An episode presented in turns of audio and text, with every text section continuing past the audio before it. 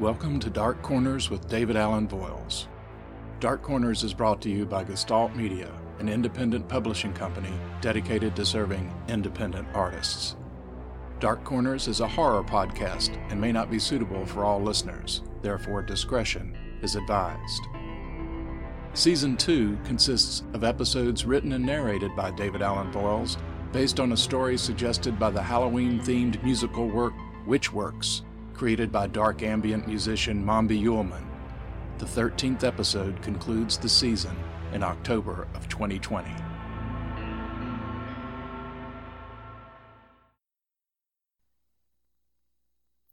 Chapter 6 Dance of the Scarecrows. Stan pulled his cherry red Mustang over into the sandy dirt off the gravel road and pulled around to the back of an old, weathered barn.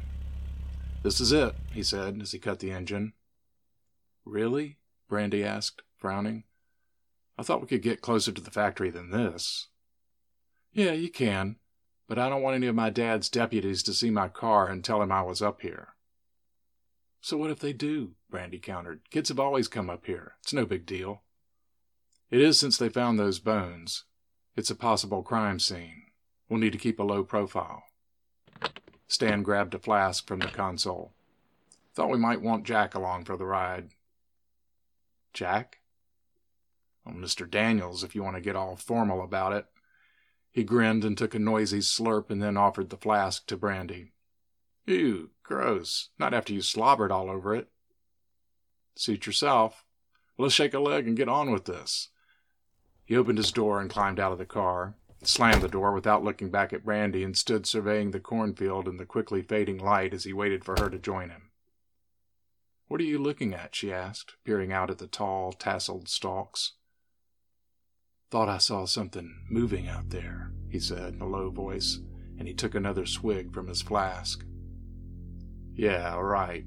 You're just trying to scare me, she said as she punched his arm. Maybe. Maybe not, he answered with a sly grin. No telling what's in these fields. He grabbed her arm and pulled her in close. Better be nice to me, or I just might leave your cute little ass out here. She winced at his emphasis on the word nice and pulled away from him. Before he could get mad, she smiled and added, Well, are we going up to the ruins or not?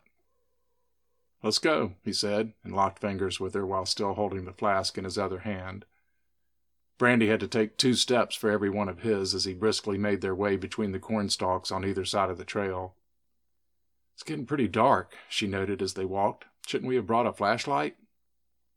No, I've got my phone, Stan answered. Besides, everything's more fun in the dark, don't you think? In the darkening gloom, Brandy didn't think he could see her face, but she tried not to let her reaction show regardless. Not for the first time that evening, she was questioning her decision to go out with him. Looks like there might be some pumpkins starting on these vines. It was really too dark to see if there were small bulbs at the bases of any flowers or not, but she wanted to change the subject to something that wasn't suggestive. Hope so, Stan replied. I'd hate to have to buy any. Last year, TJ and I pulled a dozen or so from here. That's a lot of jack o' lanterns to make. How long did it take you to carve them up? Oh, hell. We didn't carve them. We smashed them. Threw them off Piney Knob Bridge just as people drove under it. Scared the hell out of those idiots. That was you? My aunt nearly had a heart attack when one of those fell in front of her car. Even though this admission from Stan irritated her, she lightened her tone to try to make the best of the situation. Makes sense, I guess the sheriff's son would be the wildest kid in town. Yeah, that does have its perks. He's gotten me out of a couple of scrapes. But he didn't know about the pumpkin drop. If he had, he'd probably have taken my license for a month or two. A sudden snap behind them made Brandy jump, and she grabbed Stan's arm. What was that? she whispered. I don't know. Maybe a deer. Stan slipped his flask into the back pocket of his jeans and fished his flashlight out of the front one. He touched his screen to get the flashlight function on and shined it in the direction of the sound. The light illuminated the area immediately in front of them pretty well, but it didn't penetrate very far into the darkness of the woods. Probably nothing, he said. A deer, like I said. Maybe a raccoon. He let go of Brandy's hand to pull his flask back out and raised it to his lips. My daddy says there's wild boar out here. Oh, that's bullshit. They like terrain with more brush on it than this pine forest has. Come on, let's get on up to the ruins and I'll show you where the bones were. Could be they missed some. Or maybe there's even worse stuff up there. Brandy found that her interest in seeing the gruesome sight had waned, but she didn't want to get Stan angry. And she hated that she left her phone in the car. But she kept quiet and followed as he led the way, shining his light on the path before them. When they'd gone a bit further, a low growl came out of the darkness. Run! Stan yelled as he lurched forward on the path without waiting to see whether Brandy was following or not. She tried her best not to trip, although the light from Stan's phone bounced all over the woods in front of them, making it hard to see the trail. She could only hope her toe wouldn't catch a root and pitch her to the ground.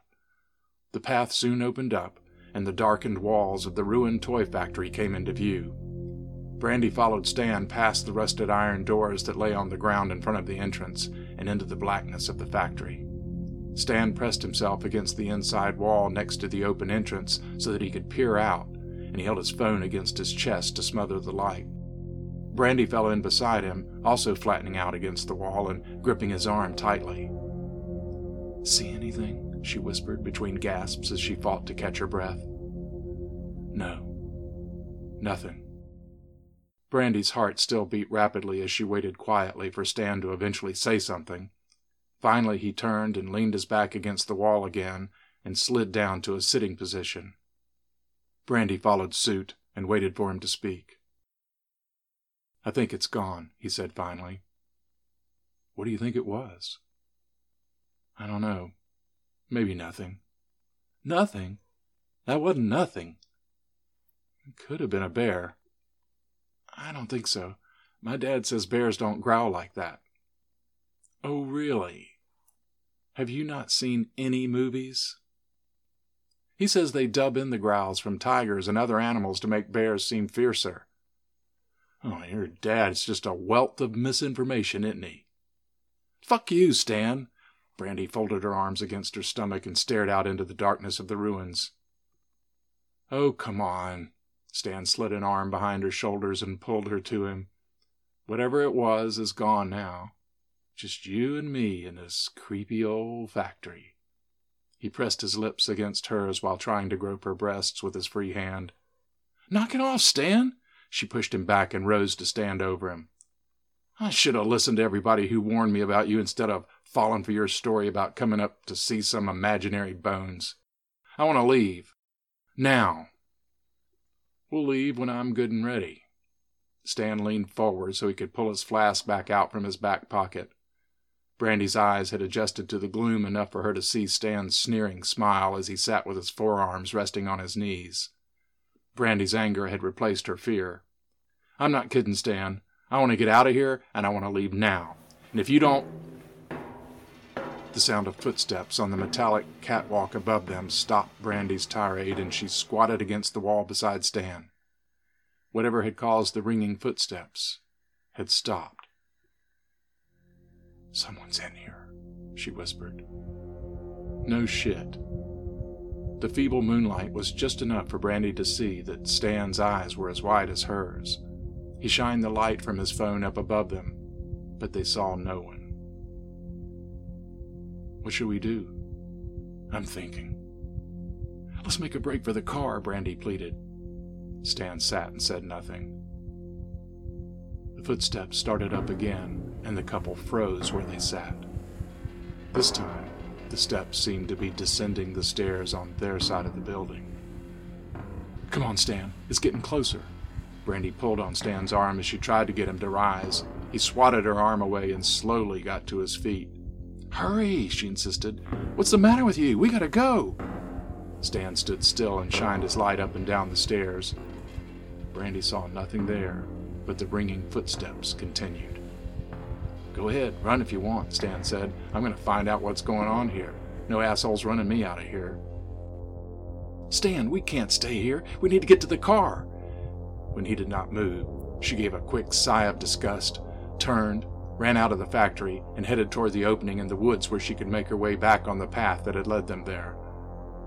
When she got to the edge of the woods, She paused and looked back at the ruins. She saw no movement, only a light blue mist that seemed to make the entire interior of the factory glow. Stan, I'm going on to the car, she called out, and then immediately regretted announcing her intention to whoever or whatever might be lurking in the darkness that surrounded her. To hell with it, and to hell with him. I'm out of here, she muttered as she turned to begin her trek back to the barn. The trail was a little easier to see than when she and Stan had made their way before. A quarter moon had risen, providing just enough light for Brandy to be able to jog at a light pace through the pine woods. She tried not to think about the growl they had both heard earlier and focused instead on staying on the trail. A large, shadowy figure suddenly appeared in front of her. She stopped running and froze in place as she peered ahead into the darkness. What is that? she thought. Is it a bear? The figure stood on two legs and was not as large as she thought a bear should be, but the dark shape had two ears on the top of its head that were definitely more bear like than human. As Brandy stood clueless about what to do, the figure dashed off the trail to the right. Brandy stood still for just a moment longer and then started running down the trail again, even though she would have to pass the spot where the bear man had been standing. When she reached that site, she heard a giggle behind her. She stopped and whirled around.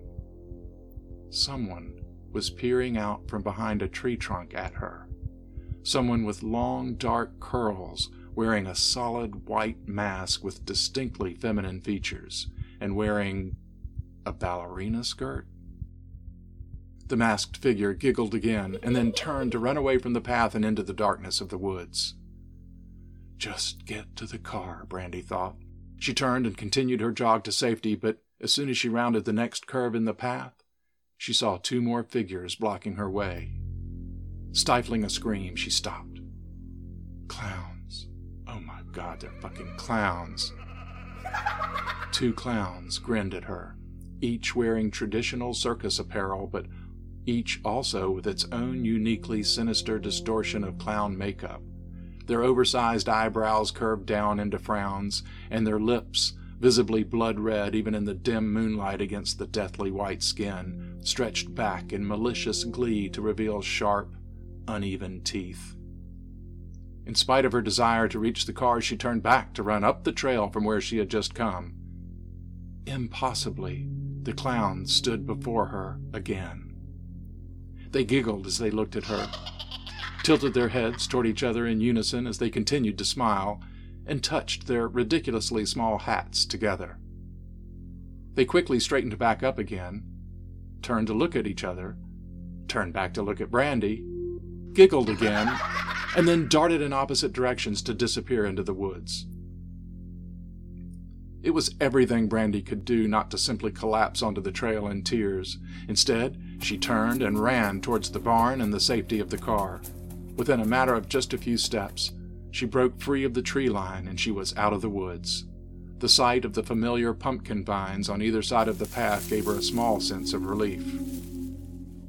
A rustling in the leaves of the pumpkins made her stop. The noises were coming from both sides of the path, and the swaying of the leaves indicated that something was indeed moving, writhing among the vines.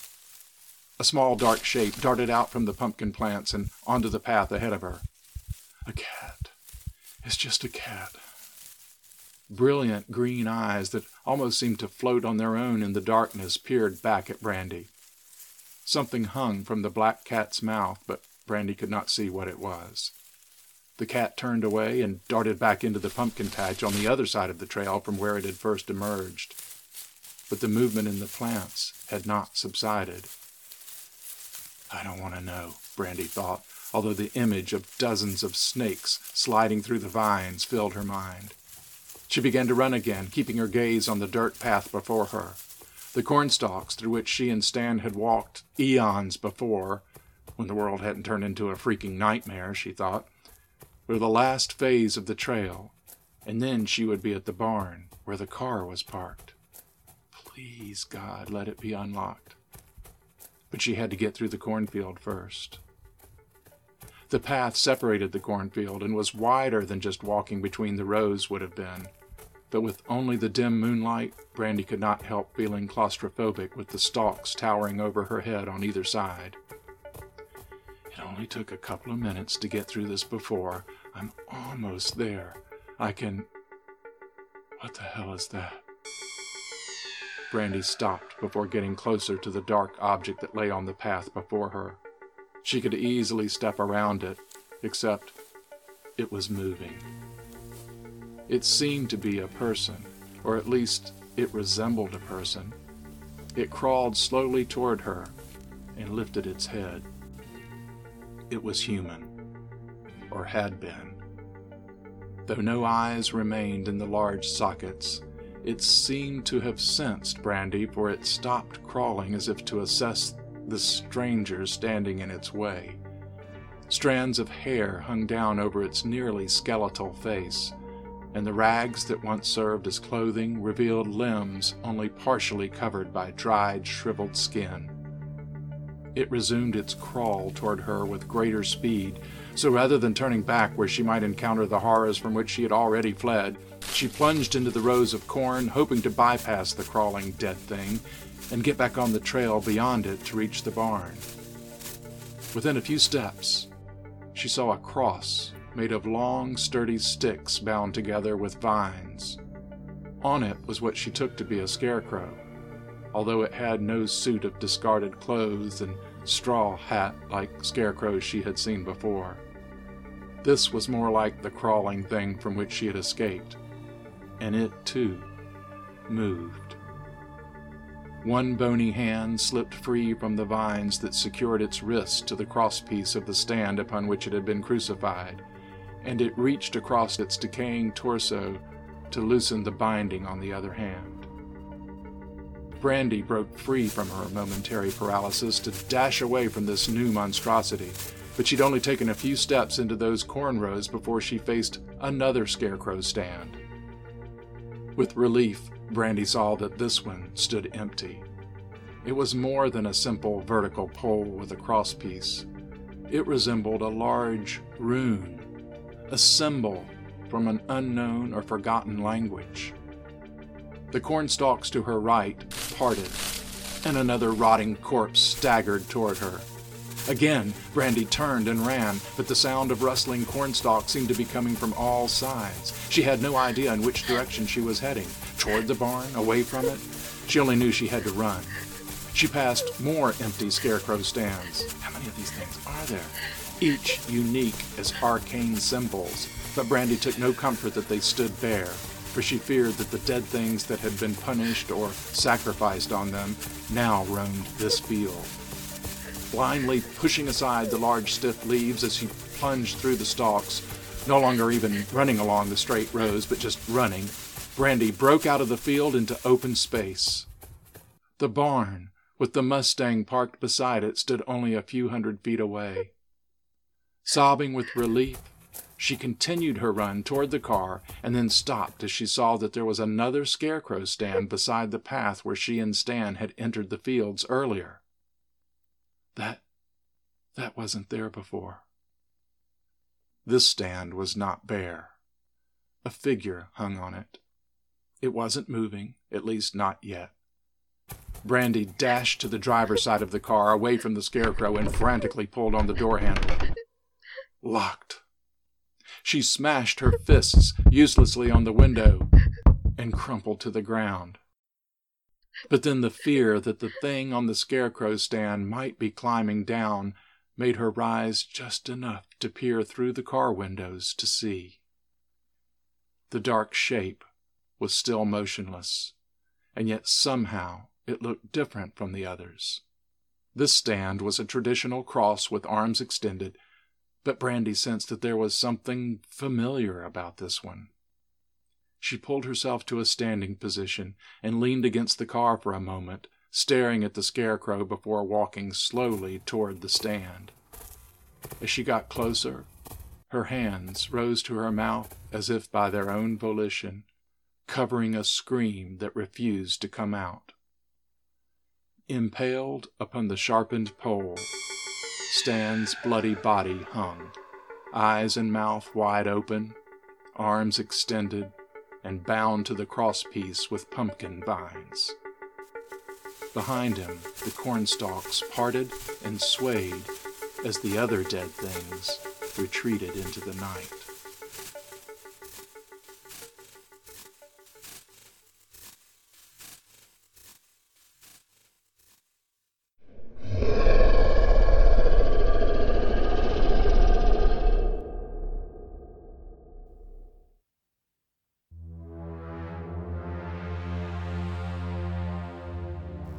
That concludes this episode of Dark Corners with David Allen Voiles.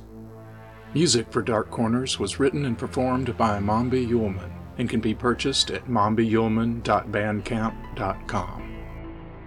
For my latest projects, you can always find information at my official website, davidallenvoiles.com.